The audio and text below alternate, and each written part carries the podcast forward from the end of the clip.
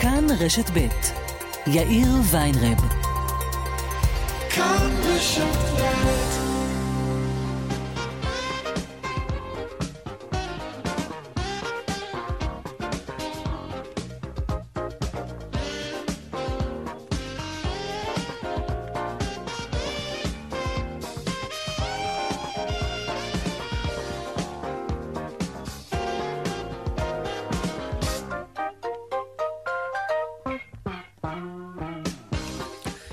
אחרי ארבע ועוד חמש דקות כאן צבע הכסף ברשת ב', יום שני שלום רב לכם. העורך רונן פולק, בהפקה היום מור גורן, טכנאי השידור רומן סורקין. הדואל של צבע הכסף הוא כסף, כרוכית, כאן.org.il. אני יאיר ויינרב, מעכשיו עד חמש, אנחנו מיד מתחילים.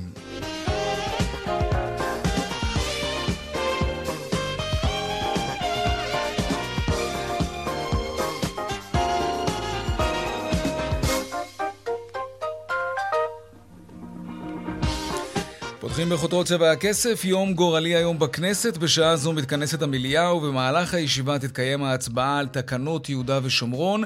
בקואליציה מעריכים כי חברת הכנסת סילמן לא באמת תתנגד לחוק כפי שהיא רמזה. חבר הכנסת גנאים מרע"מ אמר למקורביו שהוא יצביע נגד, וגם עמדתן של שתי חברות כנסת ממרץ עדיין לא ברורה. יושב ראש תקווה חדשה, השר גדעון סער, אמר כי חבר כנסת מהקואליציה שלא יתמוך בחוק הזה יגרום באופן לפירוקה של הקואליציה. מיד אנחנו נהיה בכנסת עם הדרמות האלה שם. העניין הבא שלנו, ליאל קייזר, כתבתנו לענייני כלכלה, שלום. שלום, אה, יאיר. יושב ראש קבוצת נטו נעצר בחשד לעבירות מס. על מה מדובר? נכון, אה, יאיר, איש העסקים אה, דוד עזרא, בעלי השליטה באחת מקבוצות המזון הגדולות ביותר בישראל, נעצר בחשד לביצוע עבירות הלבנת הון ועבירות מיסים, כאשר במהלך חג השבועות, בבדיקה שגרתית שנערכת בזמן שהוא יוצא מישראל, נתפסים אצלו כמעט חצי מיליון אירו במזומן, mm-hmm. שהוא... עמד להוציא מהארץ מבלי לדווח על כך, מהלך אה, שמהווה אה, עבירה. אה, עזרא נעצר על ידי אנשי רשות המיסים, משוחרר היום בתנאים מקבילים על ידי בית משפט השלום בירושלים, כשהוא נדרש להציג ערבות עצמית של חצי מיליון שקל וערבות צד ג' של מאה אלף שקלים. מוטל עליו גם צו עיכוב יציאה מהארץ ל-90 ימים. במהלך החקירה שלו, כך לפחות לפי פרוטוקול הדיון שנערך בבית המשפט, הוא הודה שידע שהוא צריך להצהיר על הוצאת הכסף הזה מישראל, רק לא ידע בדיוק איך, איפה, למה וכמה. בשורה התחתונה, אה, עזרא חשוד בביצוע עבירות מיסים, בניסיון אה, להוציא מישראל שלא כדין כמעט אה, חצי מיליון אירו במזומן. יאיר. ליאל קייזר, כתבתנו לענייני כלכלה, תודה רבה. תודה. עכשיו למחאת נהגי ונהגות האוטובוסים, זה גם קרה היום בכנסת. נציגות של נהגי האוטובוסים התפרצו לדבריה של שרת התחבורה מיכאלי במהלך ישיבת סיעת מפלגת העבודה.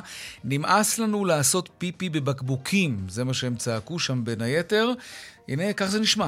ואני רבקה בוא נתנהל איתו אוטובוס 14 שנה. רבקה, רבקה. זה הציוד שלי. אני רוצה שתקשיבי לי ותתני לי הבטחה שאת לא זורקת אותי. אני רוצה הבטחה שאת לא זורקת אותי. אני רוצה שתכירי בי מקצועית. אני רוצה שתעלי לי את השכר. אני רוצה בגלל שתדברי על התפוח אדמה. כן, המחאה היא כמובן על תנאי העבודה של נהגי ונהגות האוטובוסים וגם שכרם, כמובן. נמשכת מגמת העלייה בהוצאות של ישראלים בכרטיסי האשראי. בחודש מאי נרשמו הוצאות בסכום של יותר מ-37 מיליארד שקלים. זוהי עלייה של 11% ושתי עשיריות לעומת השנה שעברה. בנתונים של חברת שווה, שמנהלת את מערכת התשלומים הלאומית בכרטיסי האשראי, עולה שההוצאה היומית באשראי בחודש מאי על, עמדה על מיליארד מיליון ו-950 אלף שקלים. זו עלייה של כמעט 2% לעומת חודש אפריל. ועוד בצבע הכסף בהמשך, ברקע אזהרת המסע אה, לטורקיה והחשש אה, מאזהרות מסע נוספות כמובן, נוסעים עלולים לאבד את הכסף שהם כבר שילמו על החופשה. הצעת חוק חדשה מציעה שנוסע שרכש כרטיסי טיסה לפני שפורסמה אזהרת מסע יהיה זכאי לבטל אותה ולקבל שובר זיכוי לשימוש עתידי בשווי של 100% מהסכום שאותו הוא שילם. נדבר עם אה, מגיש הצעת החוק הזו, חבר הכנסת יבגני סובה. הוא לא עושה זאת על דעת עצמו כמובן, אלא בגיבוי ובתמיכה של יושב ראש המפלגה שלו, הוא שר האוצר, ליברמן כמובן. ועוד בהמשך, לא הספקנו לפני החג, נשתדל היום לדבר על הקניונים שמנסים להמציא את עצמם מחדש. זה קורה ברקע הגידול ברכישות באונליין. אנשים היום פחות נכנסים פיזית לחנות בקניון כדי למדוד חולצה או לקנות משהו אחר. אז איך הופכים את הקניון למרכז בילוי משפחתי? משהו אחר, הם הרי חפצי חיים. נדבר גם על זה. וגם תשובה מהירה, איזה יום היום? אז היום, יום שני כמובן, אבל התחושה היא של יום ראשון. של תחילת שבוע, נכון? יד על הלב. מי לא התבלבל היום, כן? אנחנו אחרי סוף שבוע ארוך. היום הכריזה עוד חברה על מעבר לשבוע עבודה מקוצר, אבל בינתיים רק לימי הקיץ, ארבעה ימים. החברה היא ביטוח ישיר, והם אמרו שהם יעבדו ביום חמישי מהבית למשך ארבע שעות וחצי בלבד. והם יצאו לסוף שבוע ארוך, ללא כל שינוי במשכורת שלהם. השאלה אם יש שינוי בשירות הלקוחות. חברת ביטוח אחרי הכל. נשאל את השאלה הזאת עוד מעט. נתעדכן גם מה קורה בשוקי הכספים כמובן ביום המסחר הראשון השבוע בבורסות העולם וגם בישראל. אלה הכותרות, כאן צבע הכסף, אנחנו מיד ממשיכים.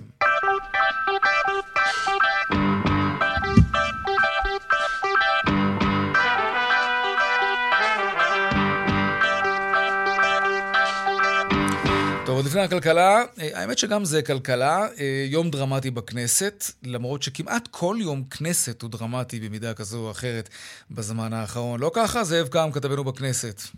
אה, כן, כבר שנה, האמת, אנחנו כן. בתוך... כל שבוע אנחנו אומרים, זה שבוע דרמטי לעתיד הקואליציה, ומה לעשות זילות, שהמציאות... זילות של המונח, ממש ככה. נכון, אשמתנו כרגיל. אבל כן, זה בהחלט, אחרי שאמרנו את ההקדמה הזו, זה באמת שבוע משמעותי.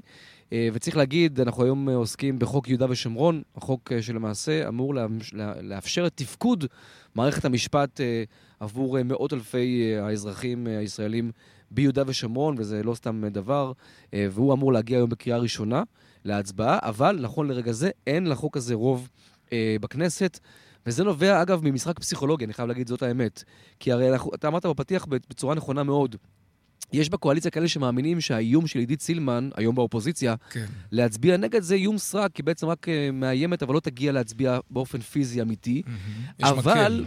כן. אבל לא, אבל יש מקל שאפשר להפריש אותה אם היא תצביע נכון. נגד, אגב, לא הצבעה אחת, אבל, אבל בהמשך אפשר להפריש אותה אם היא תתחיל להצביע נגד הקואליציה. אבל מסתבר שהמחשבה שאולי כן תצב... תבוא ותצביע נגד החוק הזה, היא משפיעה, היא פועלת פסיכולוגית על הח"כים הערבים אה, ברע"מ, אה, כמו לדוגמה מאזן גנאים, ועל ריידה רינאוי זועבי ממרץ, כי הם אומרים לעצמם, רגע, אם היא כן תבוא להצביע, ואז החוק ייפול בכל מקרה, כי אם היא, מג... אם מגיעה להצביע, הרי 60-60, הרי יש, יתר... יש הרי אה, שוויון בקולות, ואז אנחנו, כח"כים ערבים, גם נצביע בעד החוק הזה, חוק שעוסק ביהודה ושומרון עם הקואליציה, אבל בכל מקרה הוא ייפול, כי היא תבוא הרי תצביע נגדו, mm-hmm. ולא יהיה רוב, אז גם להצביע בעד דבר שאנחנו מתנגדים לו. כן. כן, פראיירים זאת המילה המדויקת. גם להצביע בעד דבר שאנחנו מתנגדים לו, וגם בסוף הוא ייפול ולקואליציה הוא לא יעזור. כן. אה, ואז מתחילה, מתחילות ההודעות, ככה, התדרוכים, גם מכיוונו של, מכיוונו של מאזן גנאים שהוא יצביע נגד החוק, או שהוא לא יבוא להצביע בעד, וגם מכיוונה של ריידה רינאוי זובי ממרץ, שהיא גם כן לא תצביע בעד החוק, וזה בדיוק מה שרצו באופוזיציה. מספיק שרק יחשבו בקואליציה שעידית סילמן תבוא להצביע נגד, כדי להתחיל לחורר את, ה, את הקולות של הקואליציה, וזה בדיוק מה שקורה אחד אחרי השני, וזה מוביל את מי שאחראי על החוק הזה, שר המשפטים גדעון סער, להודיע, או אם תרצה אפילו להחריף עוד יותר את הטון שלו בישיבת סיעת תקווה חדשה. הנה.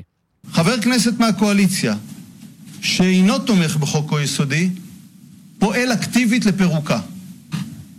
קופוזיציה, אופוזיציה בתוך הקואליציה, אולי אפשרית כשיש קואליציה מאוד רחבה. היא בוודאי בלתי אפשרית בקואליציה המונה 60 חברים. בקואליציה אי אפשר רק לקבל יש גם אחריות. מי שלא יתמוך לא יוכל לרחוץ בניקיון כפיו. ככה אי אפשר לנהל מדינה. למי הוא אומר ברורים. את זה, יאיר? כן, מעניין. שהוא אומר, אי אפשר רק לקבל בקואליציה, גם יש אחריות. כן. הוא מדבר על השניים שהזכרנו, כן. על מאזן גנאים מרע"מ ועל ריידה רינאוי זובי ממרץ, שלאחרונה עסקנו יותר מדי, או בעיקר, במה מקבלים ברע"מ, במה מקבלים אה, במרץ כדי לשמור על הקואליציה. זאת התשובה בעצם של גדעון סער בכלל לכל ה... ההתנהלות הזו. די לפעול ולעבוד רק בתחזוק הקואליציה, צריך גם לתפקד ולתחזק דבר שלא מתפקד, זה לא דבר אפשרי ורלוונטי. מה קורה, אגב, אם החוק הזה לא עובר? היום לא קורה כלום. צריך להגיד, הדדליין האמיתי באמת לאישור חוק יהודה ושומרון הוא לא היום, הוא בסוף חודש יוני. אם עד אז הוא לא יעבור בשלוש קריאות, המשמעות היא שבעצם אין מערכת משפט אה, אה, אזרחית ביהודה ושומרון, אין מערכת כליאה ביהודה ושומרון, ולמעשה, כמו שהגדירו את זה בעבר, כסוג של עיר מקלט, כל דבר שהוא מעבר, מעבר לקו הירוק, אה, למעשה אה, לא מתפקד כמו שמתפקד דבר שהוא בתוך הקו יש הירוק. לזה לא השלכות גם. על החוק הבינלאומי כמובן, כן. כן, זה גם, זה קודם כל משליך על האזרחים, יש פה מאות, אלף, מאות אלפי אזרחים ביהודה ושומרון שחיים שם, כן. והדבר הזה רלוונטי עבורם, אה, ולכן זה אומר שהיום ההצבעה היא לא קריטית לגבי אה, מה יקרה שם, אבל בסוף החודש, אם היא לא תעבור, זה כבר משפיע, מה שנקרא, על החיים עצמם. זאב גם כתבנו בכנסת, אם יהיה משהו דרמטי בשעה הקרובה, אתה כמובן מוזמן לאותת לנו. תודה רבה. תודה רבה. להתראות. אזהרת המסע לטורקיה העלתה שוב את השאלה מה עושים מי שרכשו כבר כרטיסי טיסה ועכשיו הם רוצים אה, להישמע למה שהמטה לביטחון לאומי אומר ולא לטוס, אבל מצד שני המשמעות היא ויתור על אלפי שקלים, אולי אפילו עשרות אלפי שקלים, שכבר שולמו. ועכשיו, כשמדברים כבר על אזהרות מסע, אולי גם למדינות אחרות, הבעיה אה, כמובן עלולה להחריף.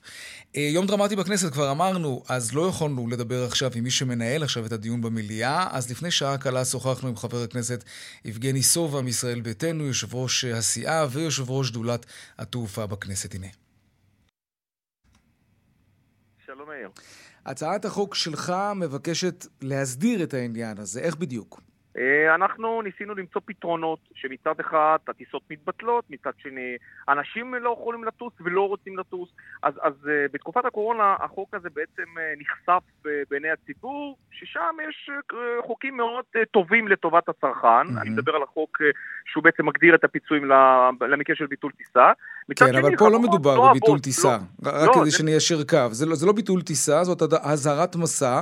מבחינת טורקיש איירליינס, למשל, היא ממשיכה לטוס כרגיל. מה מה עושים באמת במקרה כזה?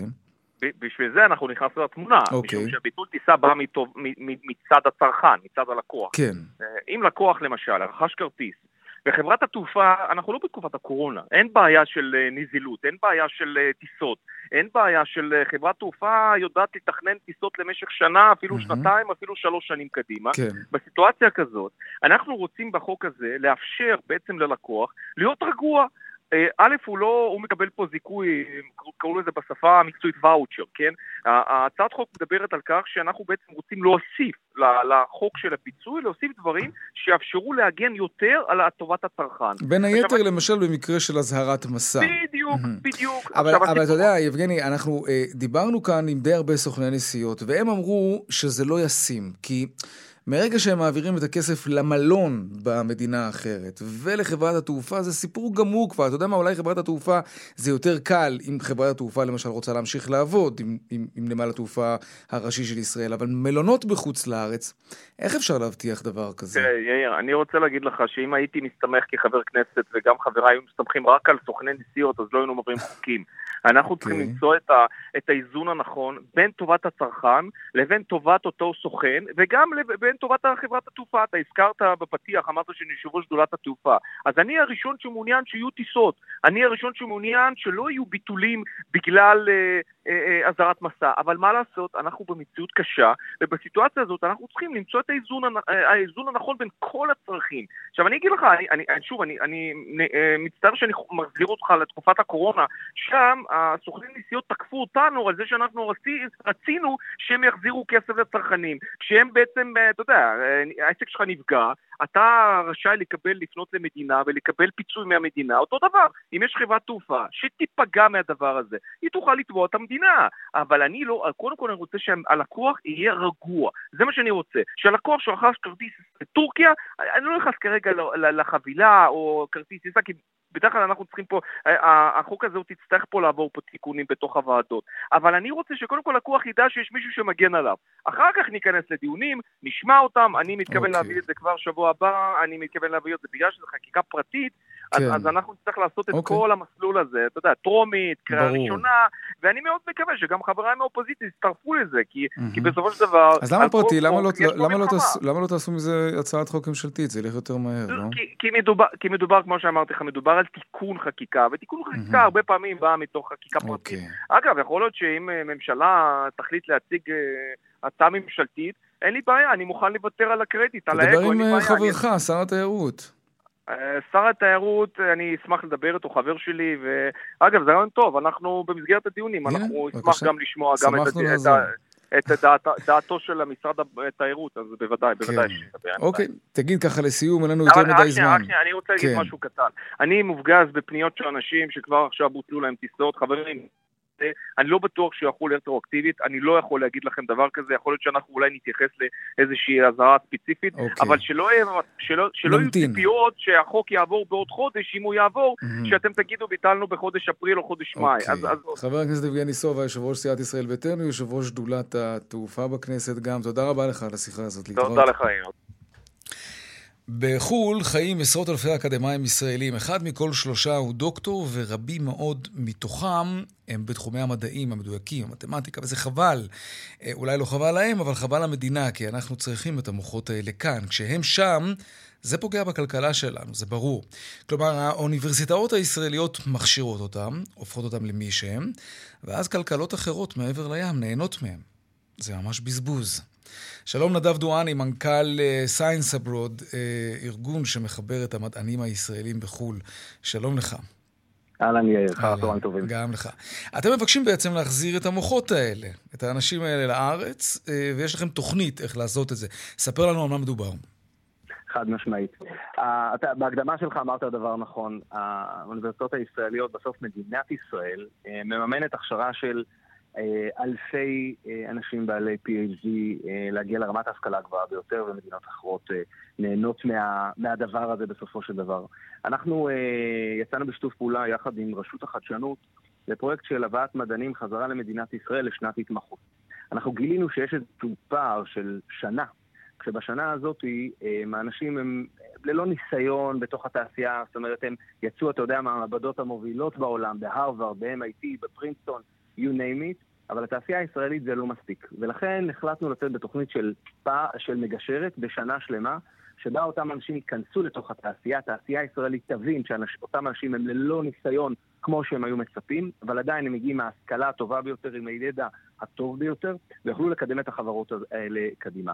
אנחנו הצבנו לנו יעד אה, של 50 איש, זה נשמע מספר לא גדול, אבל מספר מאוד מאתגר, מכיוון שהתחרות היא נורא נורא גדולה וקשה להביא לאנשים, את האנשים האלה לארץ, ולכן הצבנו יעד של אה, אה, 50 איש ואישה, להחזיר אותם חזרה למדינת ישראל, שאנחנו מכוונים בסוף לאותם טאלנטים שכולם מדברים עליהם. הרי אתה מכיר תוכניות אדירות במשק הישראלי שהממשלה מובילה ומקדמת, להביא את הטאלנטים האלה לארץ ולא מצליחה. אנחנו מאמינים שבדרך הזו, בשיטה הזו, נצליח לגשר על הפער ולהביא את אותם טאלנטים גם היום וגם אבל- בעתיד. אבל הם עוד לא זה- טאלנטים, הם- הם- מדובר בג'וניורס, אם אם אני מבין נכון. אה, זה זה מה ש- זה מה שגרם להם לעזוב מלכתחילה, שהם לא מצאו כאן את ההזדמנות שלהם אה, לעבוד, להוכיח את עצמם, לפתח דברים? יש מסלול נורא ברור באקדמיה הישראלית. כדי לחזור ולעבוד באקדמיה פה, אתה חייב לצאת למסלול של פוסט-דוקטורט בחו"ל. וברגע שאתה עושה את המסלול הזה, ואתה יוצא למסלול של בין שנתיים, שלוש, ולפעמים גם שבע שנים עד שאתה מהמם. מפרסם במגזינים הנחשבים בעולם, אתה כבר מאבד את הקשר עם ישראל, לצערנו, אנחנו שומרים על הקשר הזה באמצעות פרויקט אחר שלנו, משרד העלייה והקליטה. אתה מפספס את מה שקורה כאן בארץ, ואחר כך כשאתה מגיש מועמדות למשרד האקדמיה, אין מספיק משרות. ולכן אותם אנשים נשארים, לכן אגב המונח של בריחת מוחות היא לא נכונה, אבל אותם אנשים נשארים שם ולא חוזרים, ולכן אותם המילה ג'וניורים אגב מע- מעליבה אותם קצת, אתה צודק שמבחינת ראיית העשייה הם עדיין ג'וניורים כי הם בלי ניסיון, אבל בסוף האנשים האלה עם הפוטנציאל הכי אדיר, אתה יודע, ביום שישי האחרון יצאתי ליום הולדת שהבת שלי הלכה אה, אה, אליה עם, אצל ילד מהגן, והאבא של, ה, של אותו ילד שחגג יום הולדת הוא מנכ"ל של חברה אה, ישראלית אה, מוכרת שעוסקת בתחום התחליפים. אה, תחליפי חלב במקרה הזה. ואז אמרתי, תקשיב, יש בחור נפלא שמחפש משרה, הוא הסתכל על קורות חיים, הוא אומר לי, בואנה, הוא מדהים, זה מה שאני מחפש, אבל אין לו ניסיון. אמרתי לו, תקשיב, זה בחור מוכשר, אגב, אני מכיר אותו אישית, את אותו מועמד. אמרתי לו, בחור נפלא, אחד מהמנהלים המובילים שלנו, תראיין אותו, תן לו הזדמנות. והוא אמר, אני אראיין אותו. זאת אומרת, אותם אנשים, יש להם ניסיון אדיר בדברים אחרים. נכון שהם לא ישבו במעבדה בתוך התעשייה, או מבינים ברגולציה של תעשייה. אולי את זה צריך. לפרק, את, ה, את החשש של המעבדות ושל החברות בארץ מאנשים שאין להם ניסיון. כי זה, זה לא תמיד כזה מוצדק, נכון, בטח אתה כשחסר כל כך הרבה כוח אדם. אז, נכון. אז זה היה יכול, אתה יודע, להקל את התהליך הזה. הזדמנות. אתה אף פעם אין לך ניסיון. זאת אומרת, בפעם הראשונה תמיד אין לך ניסיון. אז מישהו צריך לתת לך את ההזדמנות הזו. כן. עכשיו, התעשייה הישראלית שמשוועת לכוח אדם איכותי, משכיל. עכשיו, תבין, הכוח אדם הזה הוא עם קשרים לא נורמליים בתוך האקדמיה האמריקאית, או לא רק אמריקאית, ברחבי העולם. הוא עם אנגלית ברמה הגבוהה ביותר, הרמה המקצועית הגבוהה ביותר. הוא מכיר את התרבות האמריקאית. אתה יודע, יש הבדל בין תרבות אמריקאית שאנחנו מכירים וחושבים שאנחנו מכירים לבין התרבות האמיתית. הם יודעים לגשר על כל הפערים האלה, ובסוף הם מייצרים לח- לחברות ערך מוסף אדיר. ברור. ולכן יצרנו שיתוף פעולה בנושא הזה עם תגיד, כמה חברות ישראליות. אתם יודעים למפות. את כל הטאלנטים האלה בחו"ל? אתם התחלנו- בקשר ישיר איתם? יש לנו היום אה, למעלה מ-40 קהילות שאנחנו מנהלים ברחבי העולם. ואנחנו נמצאים בקשר עם הרבה מאוד אנשים. עכשיו, ממש לפני אה, אה, חמישה ימים סיימנו אה, פרויקט של data mining, שאספנו מי- מידע על חבר'ה שאנחנו לא מכירים אותם, שהם לא בקשר איתנו, שנמצאים קצת יותר שנים בתוך התעשייה האמריקאית. כן. אני יכול להגיד לך שהמספרים מדברים על מאות ישראליות וישראלים שנמצאים בתעשייה האמריקאית ממש. להם אנחנו נרצה להציע- תוכנית אחרת שאנחנו עובדים עליה בימים אלו, כי הם כבר בעלי ניסיון, הם לא צריכים את אוקיי. ה-gap year הזאת לגשר על הפער. אגב, אנחנו מדברים על ישראלים וישראליות באשר הם, נכון? ללא הבדלי דת. לא, בוודאי, בוודאי. הארגון שלנו מייצג את כולם, ללא הבדל דת, גזע, מין אה, וכן הלאה. אנחנו. אוהבים את כל הישראליות והישראלים, אגב, בכל תחומי המחקר. זאת אומרת, לפעמים אה, אנשים חושבים שאולי מדברים רק על ביולוגים, אבל ממש לא, אנחנו מדברים על כל ישראלי וישראלית שחוקרים בת... ב... ב... ברמת PhD, כי בסוף צריכים אותם. אם נמצאים במנהל עסקים, צריכים אותם, בפסיכולוגיה צריכים אותם. יש המון משרות שמחפשות אנשים שאולי כן. לאו דווקא יודעים לעשות את המעבדה עצמה, אבל מבינים בתחומי עניין אחרים, ולכן אנחנו בית אוקיי. פתוח לכולם, בכל, ה... אה, אה, הדתות, אה, בכל המינים ובכל תחומי המחקר. יופי. נדב דואני, מנכ"ל סיינס אבוד, ארגון שמחבר את המדענים הישראלים שצריכים לחזור לארץ. תודה רבה. תודה רבה להתראות. תודה. לעניין הבא שלנו, למחאת נהגי ונהגות האוטובוסים שמשביתים לסירוגין את התחבורה הציבורית. קבוצה של נהגות אוטובוסים התפרצה מוקדם יותר היום לישיבת סיעת העבודה וקראה אל עבר יושבת ראש הסיעה, שרת התחבורה מרב מיכאלי. הם קראו לה, תתביישי לך. הנה כך זה נשמע. ואני רבקה מרקו מנהלת אוטובוס 14 שנה. הציוד שלך. זה הציוד שלי. אני רוצה שתקשיבי ותתני לי הבטחה שאת לא זורקת אותי. אני רוצה הבטחה שאת לא זורקת אותי. אני רוצה שתכירי בי מקצועית. אני רוצה שתעלי לי את השכר. שלום אה, אתי שמחה, נהגת אה, אוטובוס בארגון הנהגים, ההסתדרות הלאומית, שלום לך. שלום לך, מה שלומך? אני בסדר. היית שם בישיבה? אני זו שצרחתי. אה, את זו מאחורי הכל, אוקיי. אה, אני. נו, דיברו איתכם בסוף? אה, לקחו טלפונים, כמו שעושים כל דבר. כל פעם מחדש, ואמרו שייצרו איתנו קשר. בוא נראה, עד מתי? טוב, אני מניח שזו לא הפעם הראשונה שלוקחים מכם טלפונים. לא. לא. מבטיחים לנו הבטחות, טוב. וכמו שעכשיו גם היא הבטיחה, היא אמרה הרבה כסף, הרבה... אנחנו לא רואים את הכסף. אתם, לא רואים אה, שום דבר. אתם ואתן אה, משבשות את התנועה בתחבורה הציבורית ברחבי הארץ. נדמה לי גם היום בין 6 ל-8 היו שיבושים בתחבורה. מחמש בבוקר, כן. מחמש עד שמונה. בואי, נכון. תשימי את האצבע ותגידי מה הכי מפריע לכם. מה אתם צריכים עכשיו שיתקנו, ויפה שעה אחת קודם. שיכירו בנו מקצועית. שזה אומר? שישלמו, הכרה מקצועית, יכירו בנו בתור נהגים, שזה אומר, זה התנאים הסוציאליים, זה אומר השכר, זה אומר התנאים המינימליסטיים שיש היום לכל עובד במדינת ישראל. שכמו במדינות אירופה, שהנהג הוא ערך עליון. בזכות הנהג, אנשים היום מגיעים למקומות עבודה, תלמידים לבתי ספר, אנשים לבתי חולים, לקופות חולים, לכל המקומות האלה. אז בואו ניקח צעד אחד אחורה. למה זה קשור לשרת התחבורה? את מועסקת בחברה הכל. מסוימת. אגיד לך... החברה היא זו שצריכה לשלם לך את השכר שמקובל יפה. לשלם לנהגים. העלית טענה שכולם אומרים, מה את באה כן. לשרת התחבורה? אנחנו, כל החברות שאתה רואה, דן, אגד, מטרופולין, כן. קווים, אפיקים, סופרבוס, כולם, כולם, אלה חברות בת שמעסיקה אותם משרד התחבורה. זה לא המנכ"ל שלי בא ואומר, אתי, היום את לא עושה את הקו הזה כי אנחנו לא צריכים אותו. כי הוא ריק. את לא צריכה לעבוד בו היום, היום תעבדי בקו אחר. לא. מי שנותן את כל התוכן וכל העיקר זה משרד התחבורה. מי שמסדר את כל הקווים והתכנונים והתחנות והזמנים Mm-hmm. זה משרד התחבורה, זה לא החברה שאני אבל עובדת. משרד התחבורה קובע את תנאי ההעסקה והשכר של נהגי אוטובוס בישראל. מדובר התחבורה- בחברות פרטיות.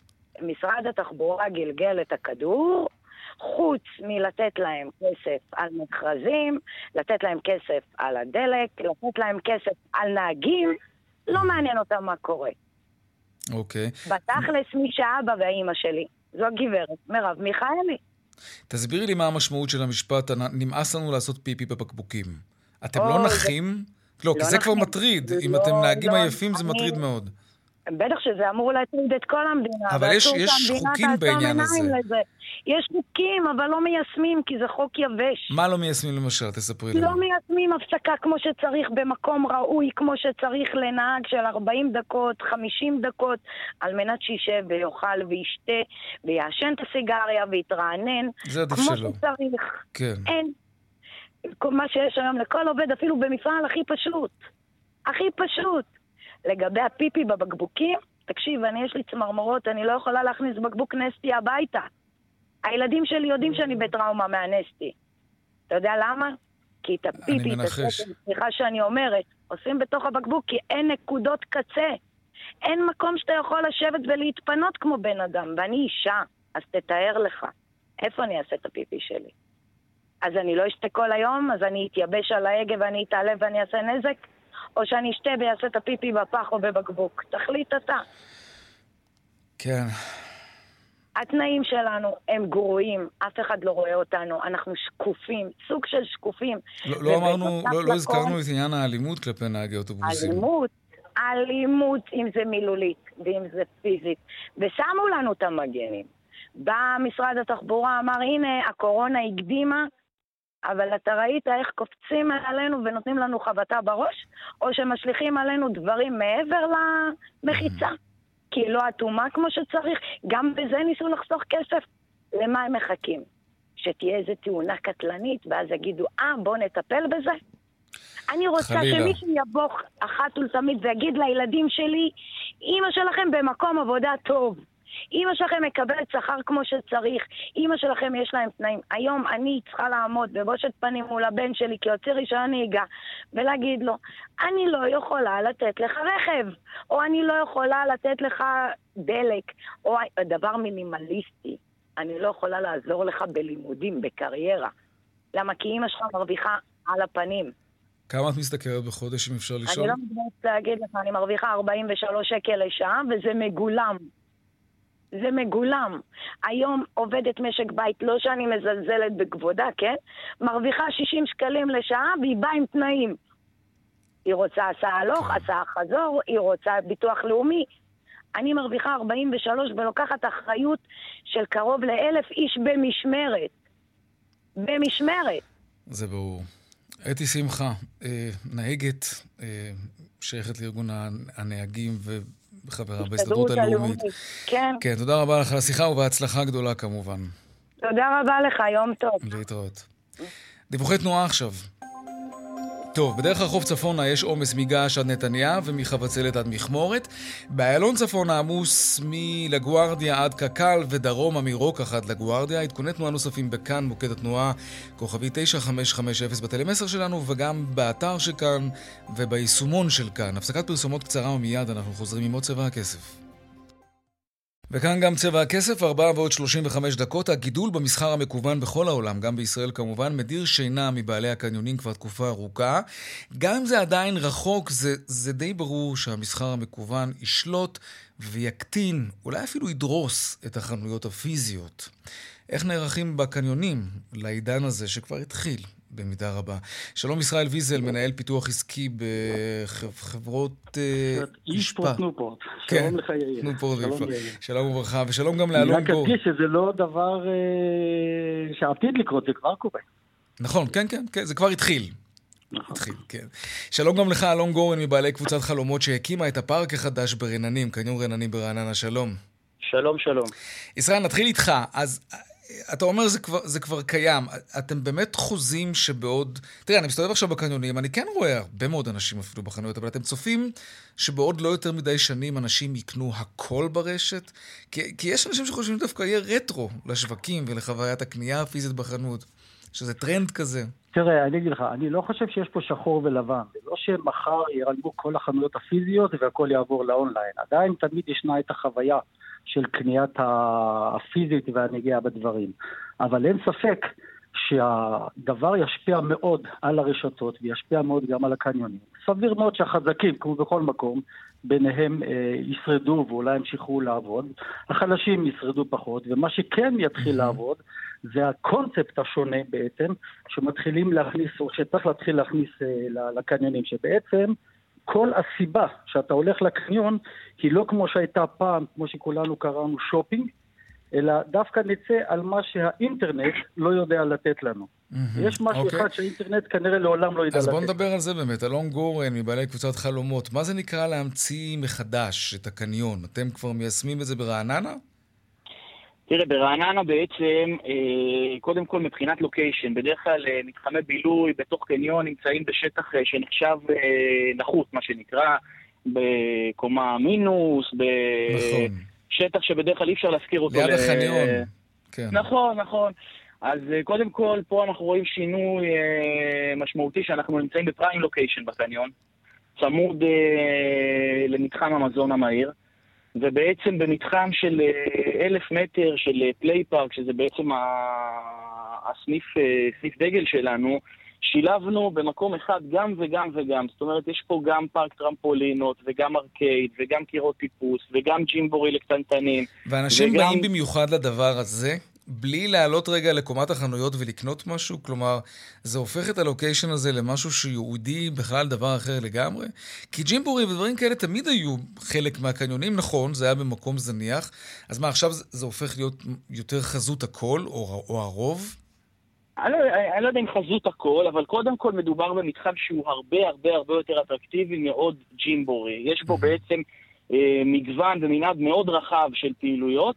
והוא גם פונה למגוון מאוד רחב של גילאים. זאת אומרת, אם הג'ימבורי, אנחנו נעצרים בגילאי 6, בלחץ אה, גיל 7, פה אנחנו אה, מדברים גם לילדים בני 12 ו-13 ו-14, ובגלל שאנחנו גם צמודים למתחם המזון המהיר, אנחנו רואים בעצם אה, אה, סינרגיה אוטומטית, מה שנקרא, מהיום שפתחנו אנחנו רואים הרבה אה, בני נוער שחוזרים אה, אה, מבית ספר ובאים גם לאכול וגם לשחק. כן. זה קצת מזכיר את המודל של ירקה, לא? את מה שעשו שם. ירקה לדעתי זה תחילת הכיוון, אבל אני ברשותכם כן. קצת רוצה לקחת אולי צעד אחד קדימה ולהעביר קצת יותר את מה שנאמר. השאלה היא מהי הקטר שבעצם שמתחיל להביא את האנשים למרכזים המסחריים. פעם אם הקטר היה אותן רשתות אופנה והרשתות המסורתיות, mm-hmm. הקטר בעצם הולך להיות הסיבה לצאת מהבית. זאת אומרת, משהו שהאינטרנט לא יכול לתת לך. זה יכול להיות, אגב, צריך להיות מותאם לפי מקום. אנחנו באישפו ותנופורט מנסים לפי המתחמים, לא מנסים, אנחנו כבר עושים, במתחמים מסוימים, שהם למעשה מתחילים לתת להם אופי שונה לגמרי. סתם דוגמה, למשל מתחם אחד, אנחנו הולכים להפוך עוגן מרכזי, משתלה, מה שלא היה אף פעם, כי האזור נמצא באזור רווי בתים. פרטים ופנטאוזים, ואז בתוך המשתלה יש בית קפה, ובתוך המשתלה יש גם אזורי בילוי, ומסביב למשתלה יש אזורי בילוי, וליד זה, או לצד זה, אתה מתחיל לשים את החנויות שגם הן יותר חנויות צורך, יותר חנויות חיוניות, יותר עסקים, אגב, אני גם לא קורא לזה חנויות, אני קורא לזה עסקים, יותר כן. עסקים שפחות אתה רגיל אה, אה, לקנות מהם באונליין. אז רגע, יש כבר, יש כבר חנויות, ש... או אולי רשתות שמאותתות לכם, חברים, אנחנו מתחילים לצמצם פעילות פיזית ועוברים לאונליין, זה משהו שאתם כבר שומעים גם מהלקוחות שלכם? לא, הרשתות לא תגדנה דבר כזה, כי בעצם מה הרשת תגיד? הרשת תגיד שאני מרימה ידיים מה, מהחנויות הפיזיות?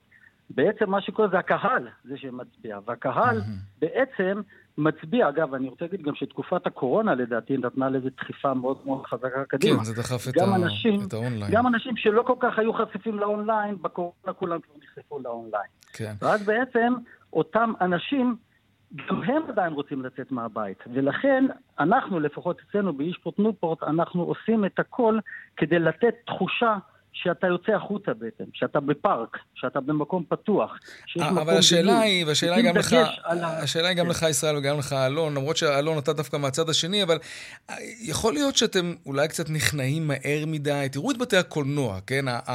ההורדות הפיראטיות לא הרגו אותם, גם נטפליקס לא הרג אותם, גם מסך של 90 אינץ' בסלון לא הרג את בתי הקולנוע. אה, הם קיימים והם פועלים לא רע בכלל, למרות שהספידו אותם כבר. יכול להיות שאנחנו סתם חושבים שהקניון המסורתי הולך וייעלם ופחות אנשים יבואו לקנות בגדים לא, אני חושב, אני חושב שדווקא מה שאמרת, זה דווקא מדגיש את הדברים. כי למה? בתי הקולנוע, הוא נותן לך עוד פעם את החוויה לצאת. זאת אומרת, אתה יכול לעשות היום הרבה דברים דרך המחשב בבית ודרך הלפטופ. הבנתי. מה שאתה לא יכול לעשות שם זה לצאת. הקולנוע החכים ומשתדל היום, ותראה, באמת השתנו מאוד בתי הקולנוע בשנים האחרונות, כמו שאני יודע גם שיש אצלנו היום בבאר שבע, זה בתי קולנוע שמנסים לתת חוויה שבבית לעולם לא תקבל אותה. Mm-hmm. עכשיו, בואו נמשיך על הגל הזה בעצם. אנשים ירצו לצאת מהבית. ולכן, אני, אנחנו לא מדברים רק על הדברים הבנאליים והרגילים, עוד גיבורי או פחות גיבורי, שגם okay. זה אוקיי. חשוב מאוד. אלא אנחנו מדברים לתת ברור. באמת דברים חדשניים ושונים, כן. ואנשים על זה יוצאים מהבית. אלון, ואז יש מה... גם חנויות. אלון, מה קורה בחו"ל? החנויות מתלבשות על זה. אני, אני, אני חושב בהמשך לדברים, אני חושב שבעצם כן. מילת המפתח היא חוויה. בשביל חוויה אנשים יצאו מהבית, וגם חוויית קנייה היא חוויה. אה, ויש חוויית קנייה שאי אפשר לקבל ב... באינטרנט. ו... ובילוי בקניון הוא משדרג גם את חוויית הקנייה ותורם גם בעצם ל... אה, לחנויות, אה, ש... לחנויות הקמעונאיות. ישראל ויזה, מנהל פיתוח... אני מסכים איתו במאה אחוז, רק שהחוויה... כן. בעצם משתנה. זאת אומרת, אם פעם החוויה השופינג... כן, אבל אנחנו כבר רואים את זה עכשיו. כן, כן היום החוויה היא, השופינג הוא, הוא, הוא הבא בתור. החוויה היא דברים אחרים שכל אחד צריך לדעת להמציא את עצמו, בוא. ולתת באתרים שלו, שנותן לך לצאת מהבית. ישראל ויזה, מנהל פיתוח עסקי בחבר, בחברות אה, תנופורט וישפרו, ואלון גורן מבעלי קבוצת חלומות, שהקימה את הפארק החדש ברננים. תודה רבה לשניכם. תודה רבה לכם. להתראות. כן, דיווחי תנועה. בדרך 66 דרומה יש עומס ממדרך עוז עד צומת מגידו. בגאה הצפון העמוס ממחלף גנות עד אה, גבעת שמואל ודרומה ממחלף מורשה עד מסובים. עדכוני תנועה נוספים בכאן מוקד התנועה כוכבי 9550 בטלמסר שלנו וגם באתר של כאן וביישומון של כאן. הפסקת פרסומות קצרה ומיד אנחנו חוזרים עם עוד צבע הכסף, נדבר על שבוע עבודה מקוצר ונתעדכן מה קורה בשוקי הכספים. מיד חוזרים. וכאן גם צבע הכסף, 4 ועוד 46 דקות, נושא שאנחנו מדברים עליו די הרבה. קיצור שבוע העבודה לארבעה ימים, והיום יש עוד הזדמנות לדבר על זה, כי ביטוח ישיר החליטה לקצר את שבוע העבודה לארבעה ימים, אבל רק בחודשי הקיץ בינתיים. שלום דפנה קליינר, סמנכ"לית משאבי אנוש בביטוח ישיר. שלום. שלום. למה רק לחודשי הקיץ? אנחנו מתחילים עם חודשי הקיץ, mm-hmm. אם זה יעבוד ונראה שזה הולך, יכול להיות שאנחנו נרחיב את זה כבר ליתר השנה. אוקיי, okay, מה צריך לקרות כדי שזה יעבוד? אנחנו רוצים שהעובדים יעמדו במשימות שלהם. יש לנו כאן אחריות עסקית מצד אחד, ומצד שני, לראות את העובד, לראות את העובד כפרט, לראות את העובד והצרכים שלו. Mm-hmm. אנחנו רואים uh, בשנה האחרונה, עם כל המשק, uh, עם כל השוק עבודה המטורף שיש, שהשקעה רק בתגמולים ובסכומים ובמטעמים לא גורמת לשום מחוברות ארגונית, ולא גורמת לזה שעובדים לא עוזבים. Mm-hmm. כי כשאתה נותן להם רק את הדברים החיצוניים האלה, המתחרה שלך הציע להם עוד אלף שקל והם עוברים את הכביש שלה. Mm-hmm. אנחנו חושבים שמעבר לכל הדברים האלה, עובד צריך איזון, וזה קצת חסר. בית, משפחה, עבודה. נכון, כן. נכון, כשמסתכלים okay. אוקיי. על נתוני ה-OECD, ישראל מדורגת לרעה, גבוה מאוד. אה, עם שעות עבודה מרובות, שהן הולכות ביחס הפוך לפריון. Mm-hmm. אתה רואה מדינות כמו פינלנד או ספרד שקיצרו את יום העבודה, והפריון עלה. כן, בטח. זה מדהים. זה לא אומר, כולם חושבים שככל שאתה עובד יותר, אתה פורה יותר, אבל זה הפוך. תגידי, אבל איך, איך זה יעבוד? אתם בעצם ביום החמישי תעבדו חצי כן. משמרת, ארבע וחצי שעות, כן. אז בעצם ארבעה וחצי ימי עבודה. אנחנו עושים עוד... השכר של העובדים, רגע, זה הכי חשוב. לא משתנה. לא משתנה. כלומר, הם הולכים או... לקבל שכר מלא, ואני עוד רוצה mm. להוסיף לך עוד משהו. כן. אנחנו החלטנו שכל יום שלישי וחמישי זה הימים הקבועים מהבית. העובדים מתים על זה, מכיוון שיומיים בשבוע הם קמים, את השעות שהם מבזבזים בדרך, את הדלק, את ה... לחפש חנייה, הם פשוט תורמים לזה שהם ישר עובדים. Mm-hmm. בשעה נניח ארבע שהם מסיימים לעבוד, הם כבר עם הילדים, הם כבר בבית. למה צריך, למה צריך בכלל, אה, למה צריך בניין? למה צריך משרדים? אם לא, אפשר אני, לעשות הכל לא, לא בכל לא, זאת מהבית. אני חושבת שזה... מאפשרת. כן. לא, יכול להיות שטכנולוגיה מאפשרת, אבל החברות לא. אני חושבת שצריך לעשות שילוב מאוד מאוד אה, נכון בין לעבוד מהמשרד, זה תחושת שייכות, זה תחושת חברות, אתה רואה אנשים, אתה מדבר עם אנשים, אבל גם לתת את היומיים האלה מהבית, שבהם רק השעות שאתה על הכביש, זה עובד אבל? כן, זה, לא, זה ברור, אבל זה עובד. כלומר, את יודעת, הילדים והפיתויים והטלוויזיה והשכנה פתאום נכנסת, וזה וזה. אז אני חייבת להגיד לך שאנשים, אנחנו עושים את זה כבר המון שנים, התחלנו לעבוד יום עבודה מהבית. כבר לפני שבע שנים, עוד הרבה לפני עידן הקורונה שאנשים חלמו על זה. ממש הרבה. זה עבד yeah. נהדר, כי אנשים מרגישים מאוד מחויבים, ומרגישים שהם חייבים לסיים את הדברים, ויש להם פתאום את הזמן שלהם, וזה ניהול עצמי, הרבה mm. ניהול עצמי, איך אתה כן לוקח, ואתה יודע מה, אתה הרבה יותר יעיל, כי כשאתה יודע שיש לך שעות uh, מצומצמות יותר, אז אתה יעיל יותר, ועובדה שזה עובד. Okay. אוקיי. ואנחנו לא סתם מדורגים uh, שנים. בצמרת מקומות העבודה שהכי טוב לעבוד בהם. בין היתר בגלל הדברים האלה. כן. את מדברת על הדירוג של BDI קופס. נכון. כן. תגידי, אבל אה, כשבן אדם עובד מהבית, ואני מבין שזה אצלכם כבר הרבה מאוד שנים, וגם בהיקפים לא קטנים, את אומרת יומיים בשבוע. נכון. אמ, הוא מבוטח כשהוא עובד מהבית? כן. אמ, אתם משתתפים בהוצאות כמו... חשמל, מזון, אינטרנט, לא, דברים מהסוג לא, הזה? לא, אנחנו לא משתתפים בהוצאות, אה, כי אין לו גם הוצאות אחרות, כמו דלק להגיע לעבודה, או כמו הוצאות חנייה אם הוא משלם, זה די מתקזז. אבל בוא נגיד שזה לא, זה משהו וולונטרי, זה רק אם עובד רוצה. רק אם עובד רוצה. אם יש עובד אוקיי. שלא מתאים לו לעבוד מהבית, או לא בא לו, הוא מגיע לעבוד, mm. בכיף, אבל אנחנו נותנים את זה כהטבה. טוב, אתם חברת ביטוח, אתם נותנים שירות להרבה לקוחות. אני מניח שלקוחות שלכם שמאזינים עכשיו לרעיון הזה אומרים, אה, אה, אה, רגע, רגע, מה זאת אומרת? אני, אני צריך אתכם 24/7. טוב, אתם אולי לא 24/7, אבל זה ישר מעלה את החשש. שמתוך השינוי הזה, לא, אתם תהיו פחות זמינים, ואתם חברת ביטוח, אתם צריכים להיות זמינים. אז ממש לא. קודם כל, 24/7 זה ביטוח ישיר, כי אנחנו נותנים 24/7 שירות, זה תמיד, בלי קשר אם אתה עובד מהבית או לא. הלקוח מאוד מאוד אדיש מאיפה אני עונה לו. כל עוד אני עם כל הנתוני מחשב, והרשת, והטלפוניה, אתה לא יודע מאיפה אני עונה. אוקיי, אבל זה לא מסתדר לי מתמטית. אם אתם מקצרים את יום חמישי לארבע כן. וחצי שעות עבודה, כן. במקום שאנשים היו רגילים לעבוד נגיד שמונה או שמונה וחצי שעות, אז איפשהו, נגיד ביום חמישי, מצבת כוח האדם שלך מצטמצמת. בשירות אה, לא, לקוחות למשל. לא, מה לא? למי שנות, לא, מי כן. שנותן לקוחות יעבוד בתורנויות. אז מי שעבד בוקר יעבוד אחרי צהריים, לדוגמה חיתום או דברים כאלה. הלקוח לא ירגיש בהוא זה, כהוא זה, אז אתם צריכים לגייס עובדים ביום החמישי. זה לא, לא, אם, לא, אם, אז הם יקבלו קצרים... יום אחר. אלה שצריכים לתת את השירות, כן. יקבלו את החצי יום השני, יקבלו יום אחר, אבל כל העובדים ייהנו מהאיזון הזה. מבחינתנו, קח חצי יום ולך לים עם כוס בירה. לך להיות עם הילדים. אתה צריך את זה, אתה מקבל קצת אוויר, ואז אתה הופך להיות עובד הרבה הרבה הרבה יותר טוב והרבה יותר מחויב. דפנה קליינר, סמנכ"לית משאבי אנוש, ביטוח ישיר, תודה רבה. תודה רבה לך. להתראות. להתראות. טוב, עכשיו אה, הגענו לעדכון משוקי הכספים, כן. 102 200, take them.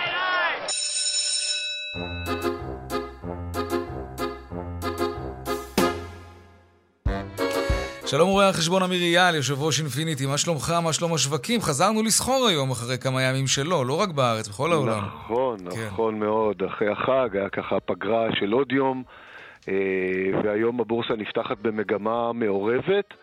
אה, עם נטייה לעליות, תל אביב 35 עולה בשני שליש האחוז, ומאידך מדד 90 יורד בשליש האחוז. מי שבולט ככה במיוחד זה מדד הנפט והגז, עולה באחוז ושליש. יכול להיות על רקע הדיבורים עם ההתחממות עם הסעודים, אולי mm-hmm. הצינורות גז אה, לכיוון אירופה, כריש שעכשיו אה, אמורים, האסדה אמורה להגיע, בכלל הסקטור הוא חם, mm-hmm. עם הרבה תגיד, אבל ידיעה כזאת היא כמו המחלוקת עם לבנון, שטוענת שהאסדה הזאת נמצאת במים הכלכליים שלה. זה משהו שגורם למשקיעים ככה פתאום להגיד, רגע, רגע, רגע, בוא נמשוך את הכסף, לך תדע לאיפה זה יתפתח? לא. לא. בפירוש בשום פנים לא. אה, מי שמנתח קצת את הגיאופוליטיקה ואת הקריסה הטוטלית של מדינת לבנון, לחיזבאללה יש הרבה מאוד להתעסק בפנים המדינה היום מאשר לפתוח עוד חזית, ואפילו... או אה, להפך, אתה יודע. זה יכול להיות, לעלות לו מאוד מאוד יקר, אבל כן. צה"ל צריך להיות מוכן, אני מניח שזה מה שצה"ל עושה. ו... אבל את המשקיעים זה לא, לא מטריד אותם, מה גם שכריש זה סוגיה ספציפית, והקרן העושר מתחילה לקבל כסף מלוויתן ומתמר ומכל תגיד, אבל איך קרה שהבטיחו לנו שב-2022 יהיו בקרן העושר הזאת, נדמה לי 14 מיליארד שקלים, והנה היא נפתחת ב-2022 ויש שם קצת יותר ממיליארד. כמעט שמונה. כן. כן, יש כמעט שניים, אוקיי. הסיפור הוא דחייה של ההחזר של ההוצאות של השותפויות. אה, כי החוק אומר שמתחיל אה, לפעול אה, מס שישינסקי, מס יתר וכל המיסים כן. האחרים לטובת קופת המדינה, רק לאחר שהשותפויות הללו, החברות הללו, מחזירות את ההוצאות הקידוחים שלהם, והם כנראה לקחו אומדנים טובים מדי. אבל זה מאחורינו. החל מהשנה אמור להתאסף שם כספים בקצבים הרבה יותר גבוהים.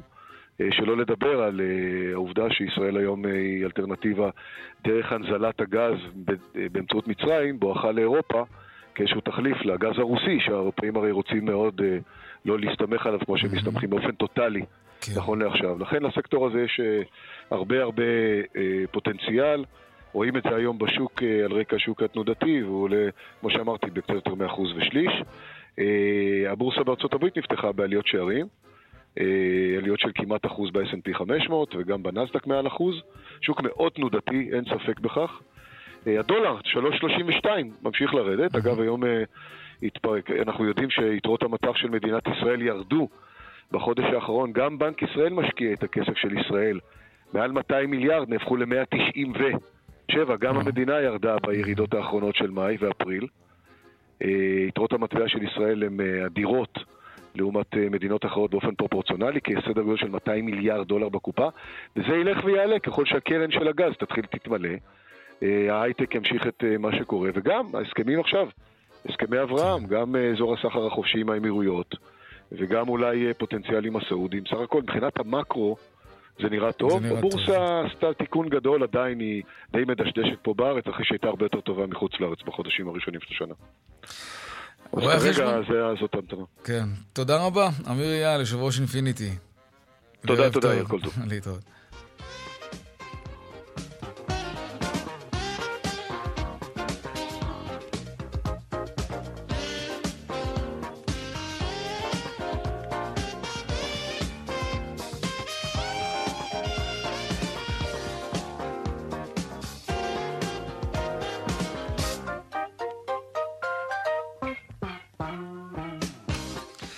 עד כאן צבע הכסף ליום שני, העורך רונן פולק בהפקה היום מור גורן, טכנאי השידור רומן סורקין, במוקד התנועה הייתה חגית אלחייני.